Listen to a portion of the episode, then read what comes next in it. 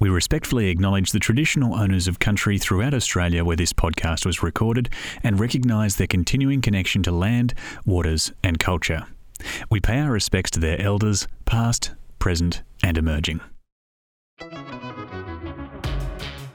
Hi there, I'm Daniel Moore, and you're listening to Season 3 of the Hearing Architecture Podcast, proudly sponsored by Brickworks. If someone was to ask, What does an architect do? A lot of people would respond, Architects make buildings. To a degree, that's true, but it would be more accurate to say architects design buildings and builders turn a design into the real thing. If it weren't for builders, there wouldn't be much built architecture at all. Over the next four episodes, we're going to be talking to built environment professionals about the relationship between architects and the people who make the designs a reality, and what makes this fundamental collaboration successful. Our guests in this episode are architects Josh Crossan and Sarah Lindsay, who are the directors of LXN Architects based in Hobart, Tasmania.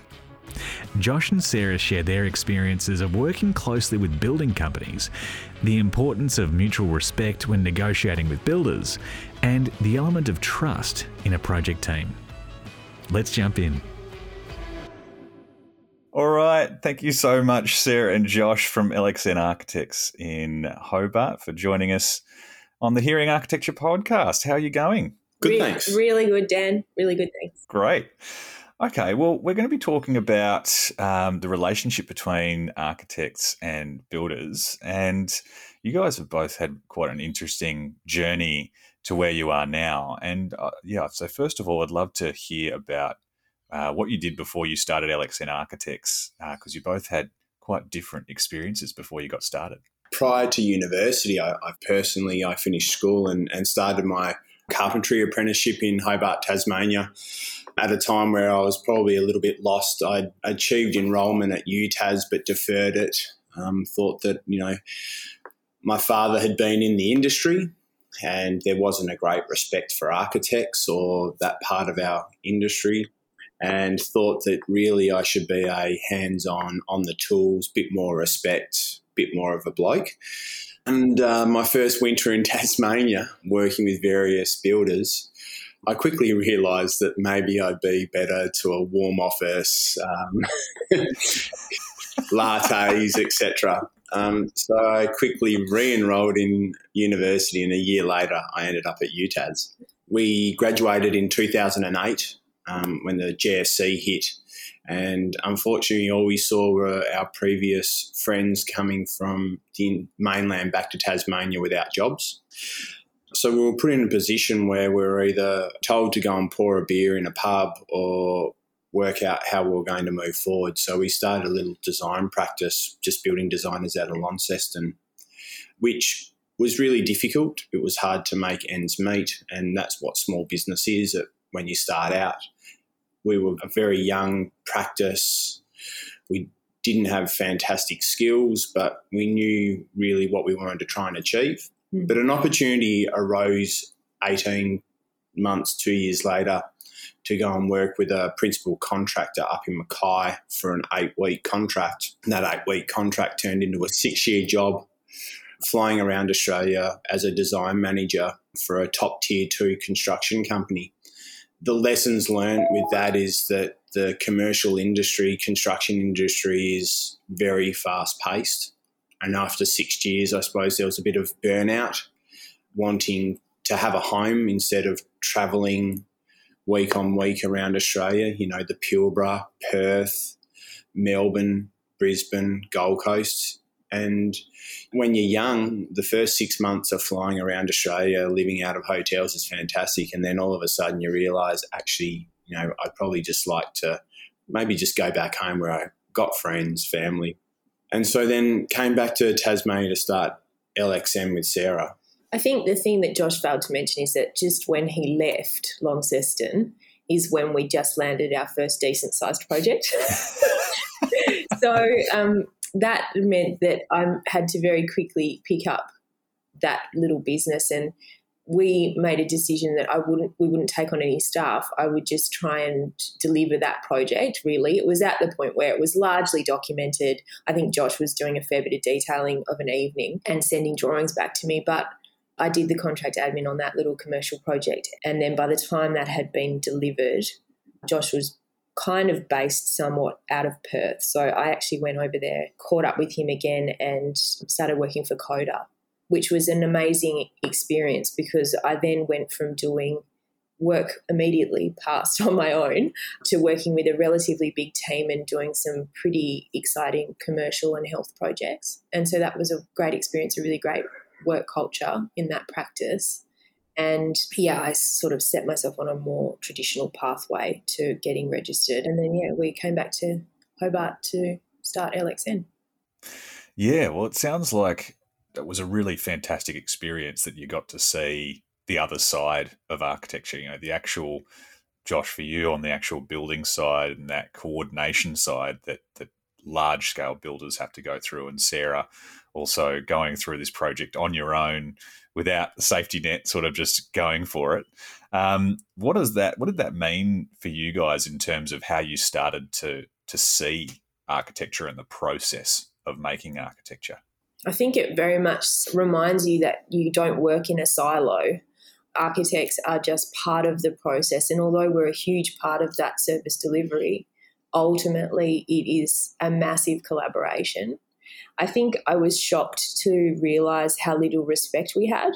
Josh probably experienced that a lot quicker with his you know school days experience but yeah i was a little bit shocked to realize that quite often we're treated as the outsider when we're so integral to getting a building out of the ground and so i think you team that kind of epiphany with josh's technical and practical experience and you sort of go okay well there's got to be a way to do this where you are respected and it is a collaboration and we all work together for a common goal it's difficult to try and summarize, but there's scenarios when you're with a principal contractor and the architect is highly regarded and there's other projects that are purely just commercial, might just be a shed, might just be a, a really quick shopping centre. And architects or practices don't seem to have the respect that they deserve because it will most likely be delivered under a design and construct contract, which have you know highly modified contracts by very skilled lawyers. Um, so the builder is is working to extremely tight timeframes typically, or they were when I was in that industry, and the pressure that that then puts on the output from practices, mm, the whole consultant team, all consultants. Is incredibly fast that you're trying to turn around a whole project under eight weeks mm. that still can be very complex with all the approval processes. Mm. And of course, there's going to be holes in coordination. And that, I think that's the hardest part is that mm. a project manager, a construction manager, a principal contractor, they understand that. But at the end of the day, they still need to deliver what they've promised under a contract. Mm. And that diminishes some of the respect because all of a sudden, the builder thinks less of us because we're not able to coordinate everything within a very short period of time. I think also too it becomes a bit of a blame game and there isn't really that communication. So therefore there isn't that respect. You know, it's not a conversation about everybody saying, "Oh, we're all being screwed over by this deadline. This is what we can achieve. Let's stage the package or let's do this or let's actually collaborate on how to get this over the line in a way that's manageable and where it's actually going to be a decent set of documents." There is no communication. And I don't know whether, as an architect, as a design manager, obviously you fit that role extremely well because it's basically our day job, right? Project managing consultant teams. But you almost feel conflicted. so, so therefore, coming back to this question about the relationship between the architect and the builder, in Tasmania, we're in a really lucky position where design and construct isn't prevalent. It's at its infancy.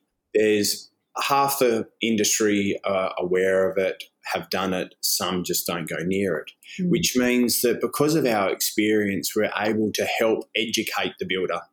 So, trying to build relationships with some builders that we work with under a design and construct model, there's a level of trust that we've built up over previous projects, Mm. which allows them to come to us early Mm. and say, This is our program, This is our client. this is our client.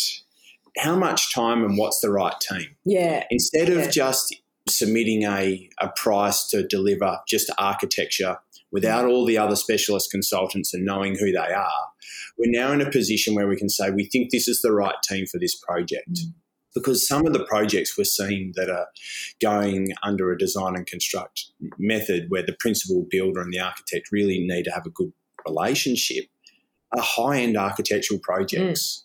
I think that there is a way Tassie is probably in a very unique position to be able to take the best of what DNC can offer and and as Josh says, educate those contractors so that we don't end up in those sticky situations where there's just so much compromise or you're frozen out of the discussions with the client or I think that there are some positive ways to approach it as a delivery method that can be attractive for the market. Yeah, absolutely. And it sounds like, you know, especially on those larger projects and the more commercial projects where that's advantageous to use a DNC contract, your experience in actually being on that side, that must be a really good position to be in as opposed to just being told where you should fit in. Yeah, and you don't go into it with the trepidation and the kind of fear and dismay that you sometimes hear people approaching design and construct contracts with, where you're maybe novated and you're you're terrified of what the outcome's going to be and the way that you're going to be treated by the contractor and the way your client's going to be treated.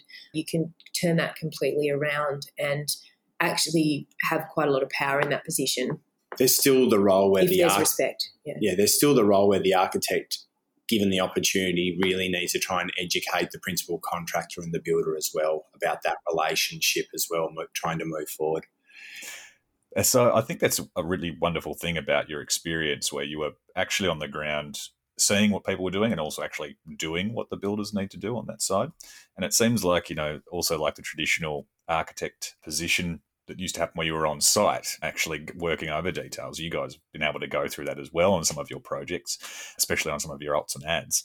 Uh, you did a, a project for one of your clients, John and Lucy. And it seems like on that project you were extremely hands on in, in that project. Can you tell us a little bit about that project? This was a really collaborative project that we had with some clients who were relocating back to home, having done their sabbatical on um, The on the Big main- Island. on the Big Island. they had purchased a, a property in Hobart five years previously and had just rented it out. The builder was actually um, a previous graduate of architecture, had mm. practiced in WA, had decided to move over to construction because he just loves being outside. Highly respects architects and respects them in the way that also he tries to educate his clients about why they should be involved in a project, which is fantastic for us. And then the eye of you know the detail that they're able to bring across to the project is fantastic as well. But unlike every builder, there needs to be somebody with the vision about how all the pieces click together Mm. for an in design intent and the initial way of potentially putting those elements together. Now, whether that's the final outcome or not, it, it starts that conversation and that collaboration process. And I think that that's what we really had at John and Lucy's project with this builder and and clients that really wanted a good outcome as well.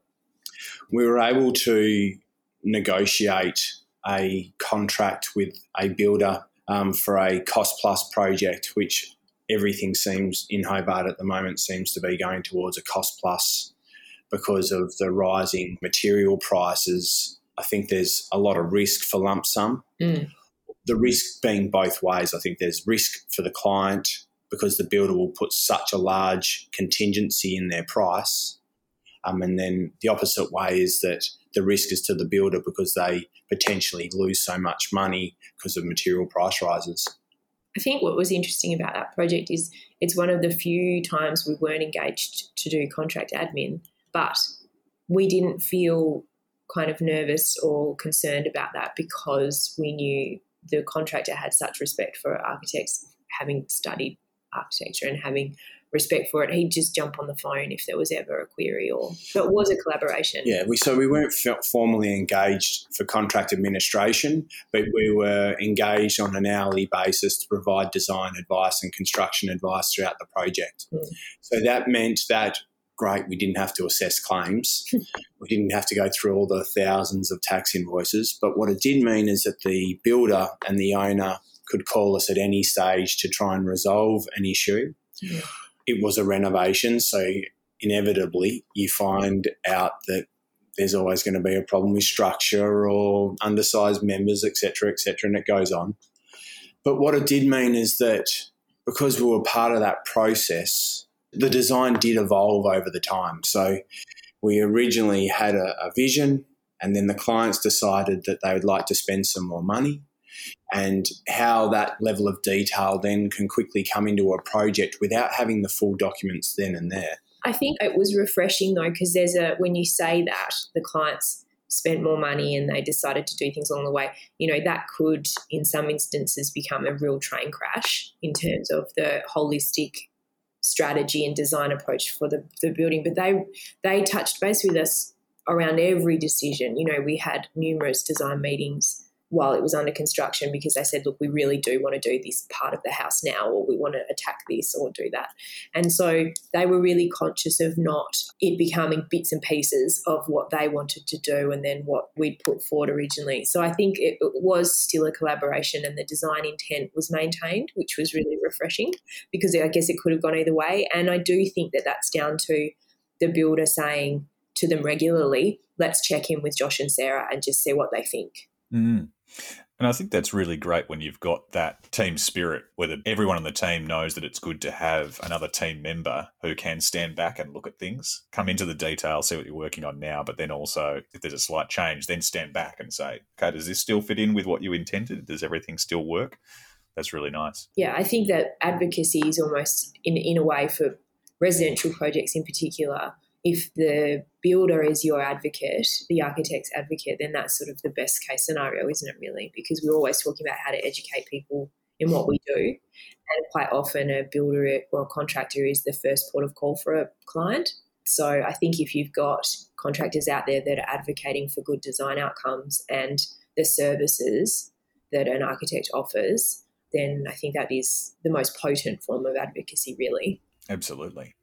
And it must have been a really interesting project that you could come on site, you could work on things one to one and sort of evolve things like details. Because I guess if you, when you detail something and then inevitably you come to site, like you said, Josh, and, and there are some slight changes where someone might say, let's look at the detail and say, no, nah, can't be done. We're going to do something standard. Or you'll have another kind of builder who will say, this won't work, but we're thinking this. What do you guys think? Is that something that you've found is easier to achieve in Tassie, and you've been working with more builders who have been working that way? I, think to be able to get to that point, the role of the architect needs to try and build a level of trust with the builder or the contractor going into those conversations. I feel as if if an architect or a practice can prove their understanding of construction methodologies, those conversations are a lot easier. Mm. It doesn't become this is what I've always done, this is the way that I'll do it you know, your drawing doesn't work. It becomes more of a process of why doesn't it work? Where is the issue? Let's talk about it. Let's visualize it. Put your timber member where it needs to go, and then let's workshop it. Yeah, and I think those conversations are more collaborative when it starts from a place of I can see what you're trying to do. Can we talk about how to resolve this? Whereas if it's just a we can't do that, that's, you know, yeah. that's not exactly a. I mean, sometimes it's purely just, conversation. Yeah, sometimes it's purely just the interpretation of our drawing to the builder. Yeah. They can't understand how all the pieces go together when they're trying to put a junction together. Um, and sometimes it is just that five minutes on site, and you go, "Oh no, sorry, like that that timber is meant to be there, and then that member comes through here, mm. and the, the space is created, and then mm. they go, oh, oh, fantastic, great, and then you kind of walk off site and you go, you know, it's really great to work with a good builder that just yeah. hasn't already done it the way they want it. I think, you, I think, yeah, to reiterate Josh's point, the builder probably comes at it from one of two ways, and that starting point is based on the level of respect they have for you around your construction knowledge If they think you're just a doormat in that department, then they're not going to even probably have the conversation with you. It'll just be built however they want to build it, and then it'll be a conversation about redoing something rather than a phone call and a hey, can we chat about this? Because there's a I think there's a better way, but I can see what you want to achieve, or I can't get that material right now, so we need an alternative. yeah. Yeah, it's one of those things that I think not that many people consider, and it's really good that you brought up. You know that what uh, so many builders are going through at the moment with these material changes in price that we're seeing across Australia, where you know unless people are willing to allow for a variation of, of something that is out of their control, that some builders are really you know getting hit hard on lump sum contracts where where the price of materials are going crazy. I mean, we love an, an innovative builder, mm. a builder that comes around and says, that doesn't have a problem but has the solution. Mm. You know, I can't get LVLs for my roof. Okay. But I've spoken to my truss manufacturer and we can do a parallel flange truss for the same size, for the same spans, for the same price. Mm. Happy days. Yes. yes. Please, just yes. Let, yeah, yeah. Can, can, we, yeah. can we talk to the engineer to get it verified? And and this is a great solution. We're not going to lose eight weeks on site. Mm. Thank you. You know, it's always nice to work with a, a builder that comes with the solution, mm. not just the problem. Mm. And I think when a, a, project's going really well, those conversations are a lot smoother, a lot mm. easier to have because everyone's moving in the right direction. Yeah, there's a common goal. You feel like you're all working towards the same outcome. Yeah. Yeah, and I think that's that's another thing that um, it seems like you guys are fantastic at is that you know and respect the value of a really great builder and when their skill set comes into play, like the actual timing of that. Because I guess you'd hope that an architect's skill set is going to really shine early on before the construction starts. You don't want to just start construction and then sort of try to try to figure things out as you go. Move your arms around. exactly. So it seems like that sort of timing is also really important rather than, you know, trying to have multiple designers all thinking about the project all at once.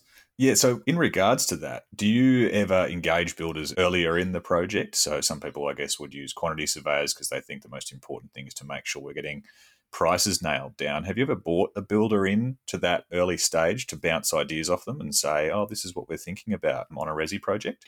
I suppose one scenario where we've collaborated with the builder quite early on in a residential project is when the client has approached the builder and the builder has turned around and said, You actually need an architect first. Speak to, to LXN. Yeah. So, so by the nature of that relationship, the builder has been on board from the beginning. And then we have had to set up a few boundaries around when they can and can't get involved again. So we've sort of said, look, thank you, this is fabulous, great clients like genuinely fantastic clients, thank you. but we'll see you in six months. Yeah. Let us get through the briefing stage, the des- concept design stage, and then maybe we can do like a cost plan. The architect's knowledge should never be underestimated of the full overview of a project from first concept to completion. Some builders don't understand how much work in the front end needs to be achieved, how many consultants are required, mm development application processes, assessment periods, mm. special, all those specialist consultants again, um, and then getting your building permit. And so when some of their clients approach them and you know go, fantastic, I want to build in a year's time, let's get started, and they go, yeah, that sounds great. It can work to our time frame, but I've got no idea how to get there. Mm. Um, so let's go and approach some architects see who you think you can work really closely with and build a relationship with because there's going to be a whole year's worth of of relationship and trust that needs to mm. go between an architect and a client mm. um, and then we'll come along with the journey with you mm. so we can work on pricing as we're developing up ideas um, and maybe some of that pricing is by the builder and their subcontractors and sometimes some of that pricing is also done with a quantity surveyor plus the builder because ultimately the quantity surveyor at a really early sketch might not understand the value of certain elements. So the price needs to be adjusted. And so that that stakeholder group or that project early project group needs to work really closely together because there's a lot of figures flying around trying to mold what the actual project's worth. And I think also, too, we've just been through a process where the client's budget is is probably borderline appropriate, but there's going to be some scope creep. So we knew really early on that we should probably get the client because they've already got a preferred contractor. So the client, the contractor, and ourselves around the table and say, look, right now, let's just press pause. We're going to enlist the services of a quantity surveyor, get them to do a measure, then we'll check their rates against the current market and the expectations of the client in terms of some of the internal finishes and fittings. And then we'll just regroup. So I think it's about being brave enough to say we actually need to pause. Let's enlist the services of an expert here at this juncture and just do almost like a health check. You know, are we comfortable with where the job's at? And then we can go forward with a bit more knowledge. And I think this is all stemming from something we've already touched on, which is the current instability in the market and the fact that 90% of our jobs are going to be cost plus. I had some conversations with contractors yesterday, and three out of three said, I'm not pricing work. If you want a preferred contractor, I'll do you a cost plan at 50% construction docs, and then I'll do cost plus because I can't commit to a, a lump sum. And so I think there's going to have to be we're going to have to be far more active going forward in the way we start to build prices up for projects and manage clients' expectations around cost while there's this volatility in the market. Yeah, and I think that's that's also really important, like you were saying, you know, that when the builder was saying at fifty percent docs to do a pricing, I guess that's also a really important thing in terms of how how refined the documentation is and the design as well when it comes to the prices that get thrown around because depending on at what point in the documentation you give your drawings to someone else to get a price there could be something that's it's been drawn still in a really loose way and there can be some big assumptions made during that time. And then in your mind you might be thinking oh no it's going to be like this really beautifully like detailed thing. And that's also that can also be oh, who is that? That's technical office manager. Um, yeah that, that I mean that can also cause some hiccups along the way. It, it sure can. I just think that it's horses for courses right? Like um, you can't forget that we provide a service and architects are needed to get so many different projects out of the ground that yeah, there's a time and a place for the fat pen and the squiggly lines, and it's you know it's a very small percentage of what we do of our day job. Of our day job, um, we're just delivering a concrete house now where the client is the builder. It's been a great experience in that respect. bit bit organic.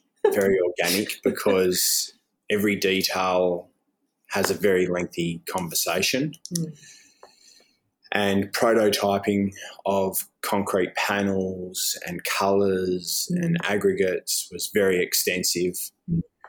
We were really lucky that the client, we think, had full trust and faith in us. I think it got to the point where he was so far down the line he couldn't walk away, so we just kept him. oh, that's good. But I think, yeah, it sounds like, you know, when you get to work with the builders uh, who are also your clients, then that can also help with avoiding things like the value management process that might come come along later in the project because they sound like they're an experienced concrete contractor or they've worked with concrete a lot. So then they know very early they can just sort of look at your drawings and be like, this is the cubic meter rate, or this is the these are the rates that I know that we can achieve. Because that can be a little bit disheartening when it comes to the later down the project and the value management process starts.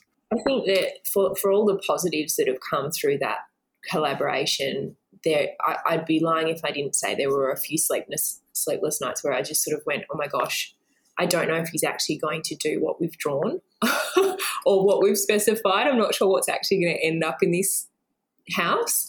Um, and I think you, you know you sort of give as much guidance as you possibly can, but then not having full transparency around the cost of things, as in he's making those decisions really autonomously um, we had very few, if any, conversations around cost because that was something that he kept very close to himself and was very private about, which was his prerogative. But it just meant that there was a little bit of fear, I think, that I had in particular around some of the selections we were making and whether that would actually get translated into the project in the end. So for every pro, there was that con of like, oh, I wonder if that he'll actually pull that off.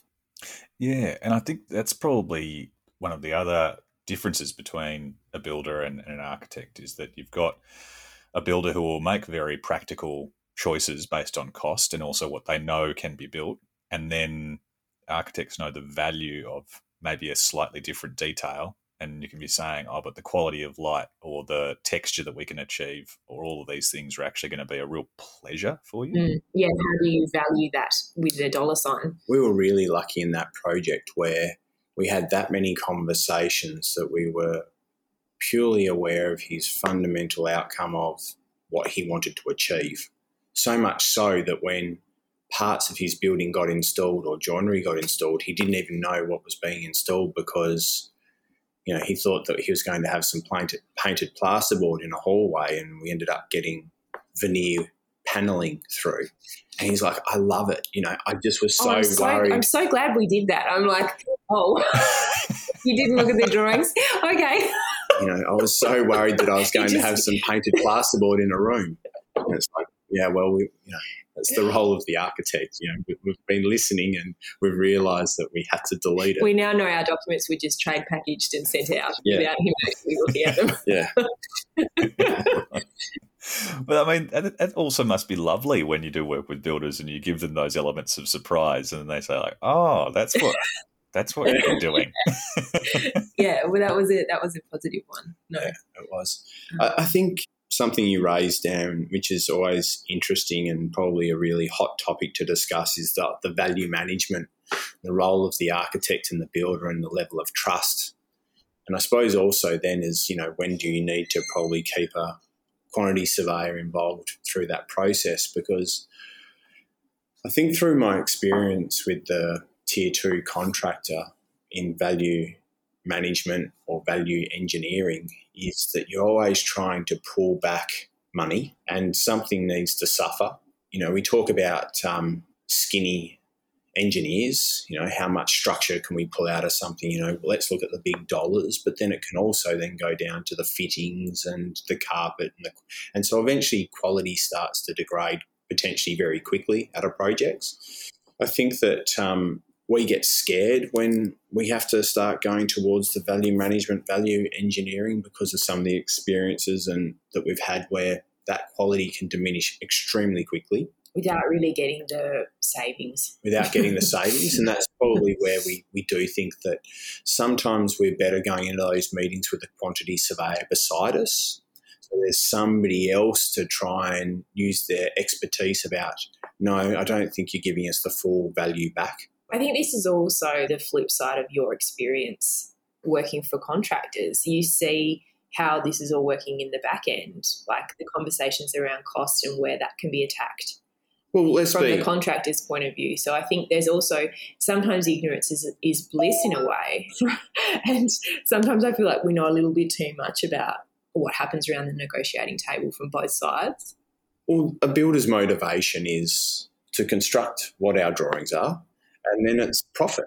Yeah, every, the job and, should be profitable. And every Absolutely. business should be profitable. Yeah, yeah. But there's opportunity within value management and value engineering that, that you can create more profit because you know you don't need to give the whole value back, and you're the principal contractor is typically in a strong position mm-hmm. because you're negotiating already about value management and value engineering. And they're items. telling you what those values are and what they'll give you back. You don't have that VMVE process with all your principal contractors. You usually, you know, one it's down to one or two contractors, and mm. you know, there's that ability for them to try and increase their margin. Mm. But let's also be honest. Some of their some of some principal contracted margins are quite small.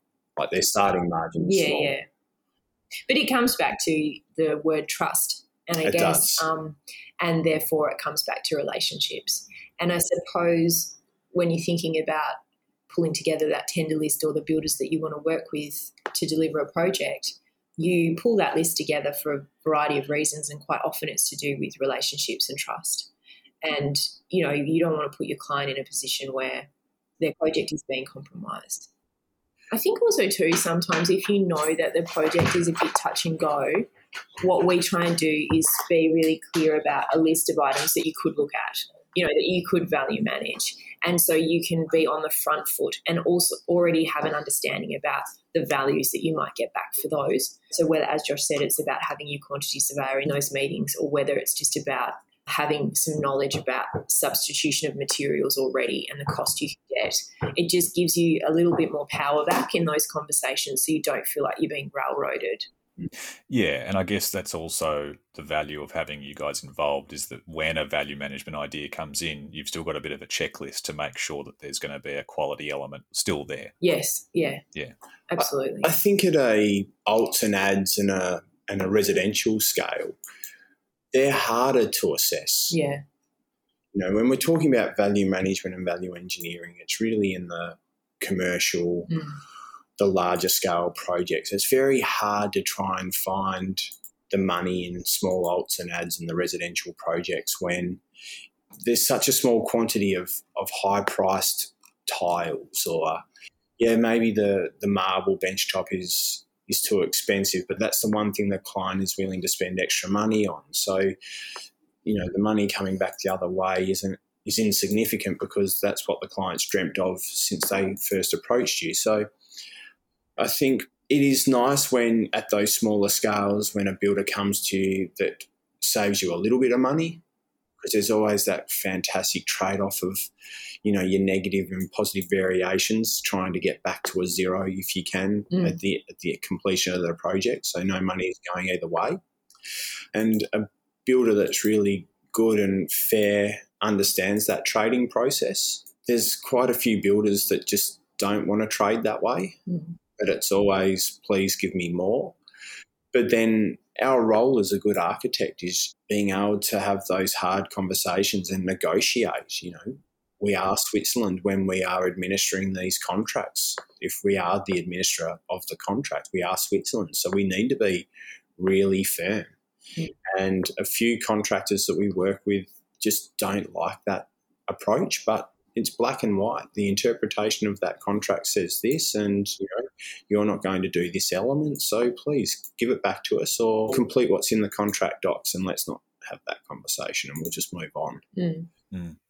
I think that's the other benefits that have come from working for a builder and also being on site, working on your own projects, your own renovations as well, is that you can start to consider things and almost you can see problems before they occur for for things like site access or certain materiality in building systems and things like that. What are some of those the low hanging fruit that now you know when you come into a project that you've you've got to consider that you know some people often overlook who might not have had the real practical the practical experience that you guys have had.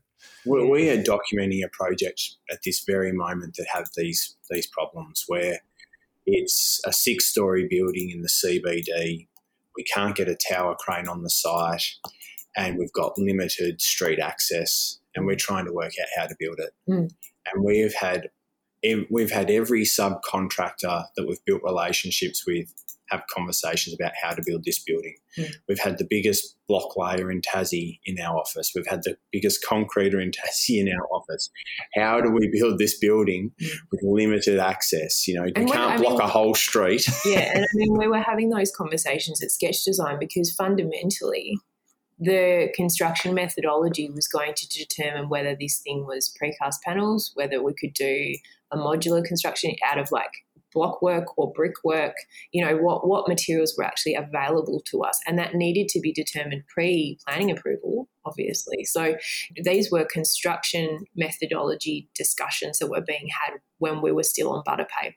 And I, I think if we didn't do that at that stage, we would be going into the pricing process, like tender, with our eyes completely shut. And we could be told anything and we'd probably just eat it up. But whereas we've had all those conversations and we weren't afraid to lean on contractors and subcontractors and say, look, can we can we workshop this because um, this is a really great project. We just want to make sure we can actually get it out of the ground in a way that's feasible. You know, Oh, totally. Because I think that's can be one of the last things that people, especially like clients or even some, I'm sure experienced developers wouldn't um, overlook it. But you know, just the idea of getting there you know, physically getting there with the trucks and the yeah. and everything. It's just it's one of those things that can seriously be overlooked so easily. Even certain materials that definitely need a crane. All of those things are so important to to remember, and also just other building systems. Some people just already have concrete in their mind or steel, mm. and it's just like, oh, that can't do it. well, it means that when you're scoping the services of your structural engineer, at least you have some concept of what the construction methodology is going to be so they know what they're going to be detailing and modelling and testing.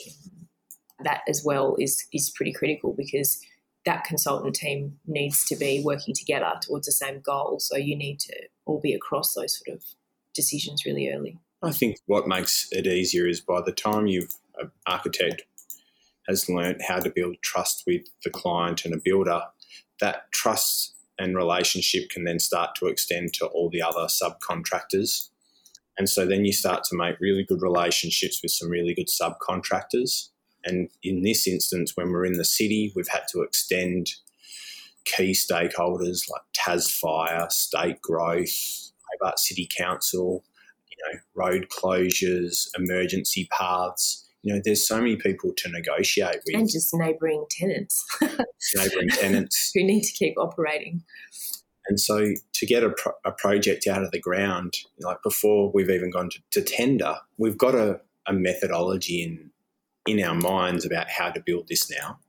We've got most approvals that we need that we can take a lane here and a take a lane there and block a street on a weekend when you then go to a principal contractor to tender it and they say you can't build it and you've got a couple of solutions, oh. then that makes life so much easier because an architect gets a level of respect from that principal contractor that's tendering the job straight away. Mm-hmm. You can't build it. You know, the, the first conversation you'll have, you can't build it. Well, no, no, like we've thought about this. Oh, well, how have you thought about it? Well, you know, option A, B, C, D, E. And then they start to go, oh, you know, actually, they've thought about this, they've spoken to the right people. Oh, actually, it is a project we'll price. Yes, it is mm. a project we think we can build. Mm. Um, yes, it's not going to blow the budget. You know, it's not going to be double, triple the budget because of the way that we have to build it. And so, again, it's that whole architect in a traditional sense really having to educate the principal contractor at times about you know, we're just not somebody who draws lines on a page. Yeah, and I think it, I think it comes back to that comment at the start that we don't operate in a silo. Like I think if you want to be respected in the industry, that you've got to be comfortable having those conversations and opening up the door and saying, okay, we've got this project, mm. let's talk about it because you know we don't have all the answers but we know what the questions need to be. And i think that's that's a really good point that you make as well about showing that you've thought about things before you involve a contractor or a consultant just to say oh fix my problem. That it shows that you're considerate and but that also works both ways. So if you show to a builder or a contractor that you have considered these things and you're considerate of them and the position it's going to put them in when it comes to the time where a problem arises and then the builder comes to you and says, "Oh, we've noticed this thing.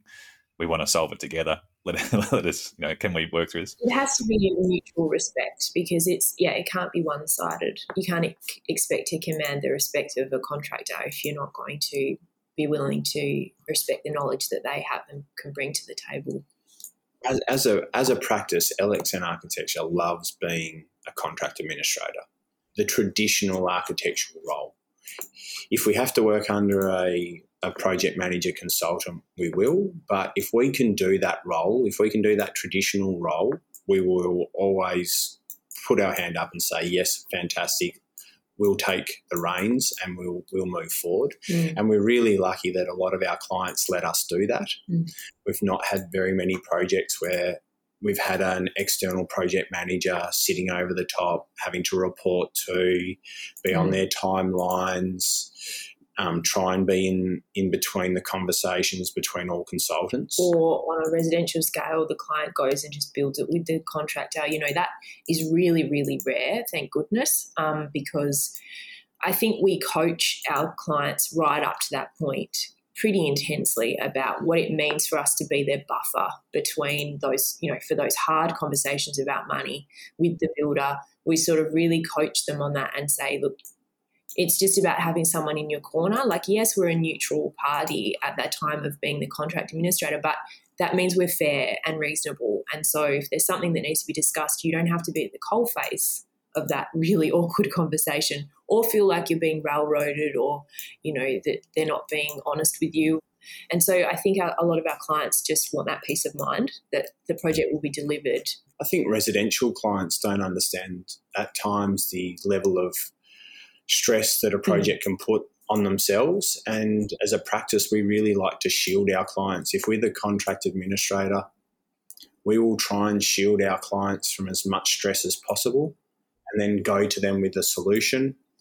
We don't really want our clients knowing that the builder didn't turn up that day that they thought they were going to be, or our client walks on site and where's the builder. Mm we try and remove our clients from that process. Yes, we want them to come to site, but typically we'd like them to come to the same site visits as ours, where the builder has been able to clean up the site, present themselves nicely, make sure there are some subcontractors there, and it looks like they're working towards a program. Make them look busy. Yep, that's great. We don't want clients sneaking in on site every day trying to do a tick box. Yeah, I mean, we're pretty strict. Like, it obviously, they do sneak on site and yeah. you can't avoid that, but we're pretty strict because ultimately we sort of say to them, look, you're just going to be disappointed. Yeah. It, construction is messy and frustrating and disappointing most of the time until it's finished. Yeah. And so, you know, to avoid all of that suffering, just stay away. yeah. so we try and try and do those traditional roles to achieve that outcome. awesome. Well, I think I think that's a, one of the areas of like you guys doing contract admin was where you guys can definitely your experience can shine on your projects because of what you've been able to do uh, working on projects on site, working for builders, working with builders, being a real great team player. So, yeah, I think that's really great that we got to hear about uh, your amazing experiences working on your projects and being an amazing, growing, emerging practice in Tasmania. But yeah, thank you so much for joining me on the Hearing Architecture podcast. It's been wonderful to talk to both of you, and we look forward to seeing the projects that you do in the future. So, thank you so much. Thanks, Dan. Thanks, Dan. This has been Hearing Architecture, proudly sponsored by Brickworks. Thank you so much for listening, and thank you so much to our guests in this episode architects Josh Crossan and Sarah Lindsay from LXN Architects. We're very grateful for your time and thankful for your contribution to the architecture profession in setting a great example when working with built environment professionals. Our sponsor Brickworks also produce architecture podcasts hosted by modernist fanatic and comedian Tim Ross. You can find The Art of Living, Architects Abroad, and The Power of Two at brickworks.com.au or your favourite podcast platform. The more support we get from you, the more episodes we get to make. So if you'd like to show your support, please rate, review, and subscribe to Hearing Architecture in your favourite podcast app. If you want to know more about what the Australian Institute of Architects is doing to support architects and the community, please visit architecture.com.au. This is a production by the Australian Institute of Architects Emerging Architects and Graduates Network in collaboration with Open Creative Studio. The Institute production team was Madeline Jenkins and Claudia McCarthy, and the Imagine production team was Abby Hibbard. Written and directed by Daniel Moore.